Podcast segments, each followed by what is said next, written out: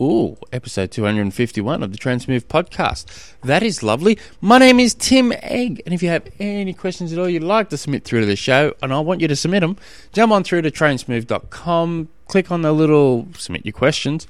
Couldn't be any more simpler. I'm sure it's probably complicated, but I'm just really streamlining it, nice and easy. Uh, today's question comes from Scott. Should I train with my tri kit on to get used to it come race day? Uh, can do. I. Yes and no, depends what it is. Um, generally, before a big race, I, I'll get an athlete to do a time trial. So let's let's just say it's a seventy point three event coming up. One week out, two weeks out, I'll get that athlete to do like a hundred kilometer time trial with maybe a five minute, a, a five kilometer brick run. The the time trial's done in race gear using race equipment, race nutrition, as much as race like as we can get it. For a couple of things, we're just trying to help. We're trying to make sure we iron anything out. We're trying to get some good good training in at the same time. Um, it's just a great session to do before a big race. Um, for an Olympic distance, maybe a 50 kilometer time trial um, but yeah, you, you, use your race equipment, race helmet, race, you know, just race everything. That's it. Just a good, a good thing. Um, apart from that, you don't don't really need to use it too much. I, just maybe every now and again, put put it on if you want, but you really don't need to. Um, unless your kit's super cool. And in that case, it'd have to be a 17 hours kit. Uh, it's just me doing a um, cheap plug to a sponsor of mine. 17 hours, uh, I'm sponsored by.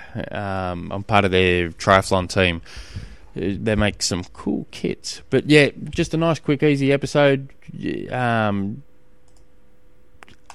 yeah. Do it. Do it. Here, I'll, I'll, add. I'll try and provide a bit more information. So let's let's just say you've got a a 70.3. Two weeks out, you do a 100 kilometre time trial with a 12k run off the bike. 12 times 1 kilometre at race effort with a 20 second walking step in between. All done with race gear, race nutrition, race as much as race everything. Now you've got to pick a, a particular place you can do this time trial without you're not going to be stopped by traffic lights. You're not going to be, you know, try and make it as re- realistic as possible to to what you're going to be racing in. So, for instance, if you're going to be racing and it's going to be windy, you may need to try and find a spot where you can replicate those winds. Generally, the country, taking a little drive out the country, you're not going to be stopped by traffic lights. You're, you know, the wind's just going to blow right through you.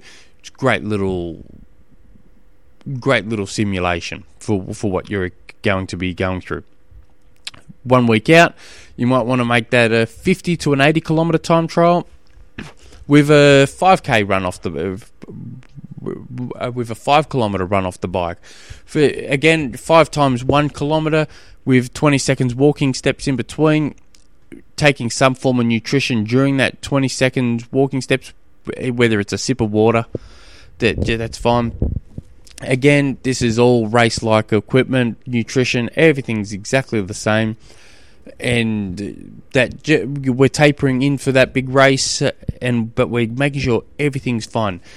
Um, also, maybe if you're traveling to the race, the two days before the um, event, now's the time to test all equipment to make sure you know, especially if you travelled you want you don't need to be flogging the hell out of your uh, you know you don't need to be flogging the training hard. Just just putting some you know getting the body moving some blood around the body just go for a spin. But I do recommend slamming your brakes on hard going around corners flogging it up out you know from starts just to make sure everything's smick. You prefer it to break the day before the race then come race day. At least then you've got a bit of time to fix it. And the the two the you know those two days before the race, why not use your race uh, gear and equipment just to make sure everything's fine. Again, you it, you if there's a problem, you want it to, you want it to be a problem before the race rather than race day. So, I hope that helps. All the best with that. And, and mind you, if you spend a fortune on your race kit, let's say you you got a four hundred dollar. If I had a four five hundred dollar race kit, I'd probably be wearing that a hell of a lot just to get my money's worth out of it. Um, but there, that's that's just me being a tightwad. So if you guys have any other questions, Tim at trainsmooth.com. Till next episode, hooroo.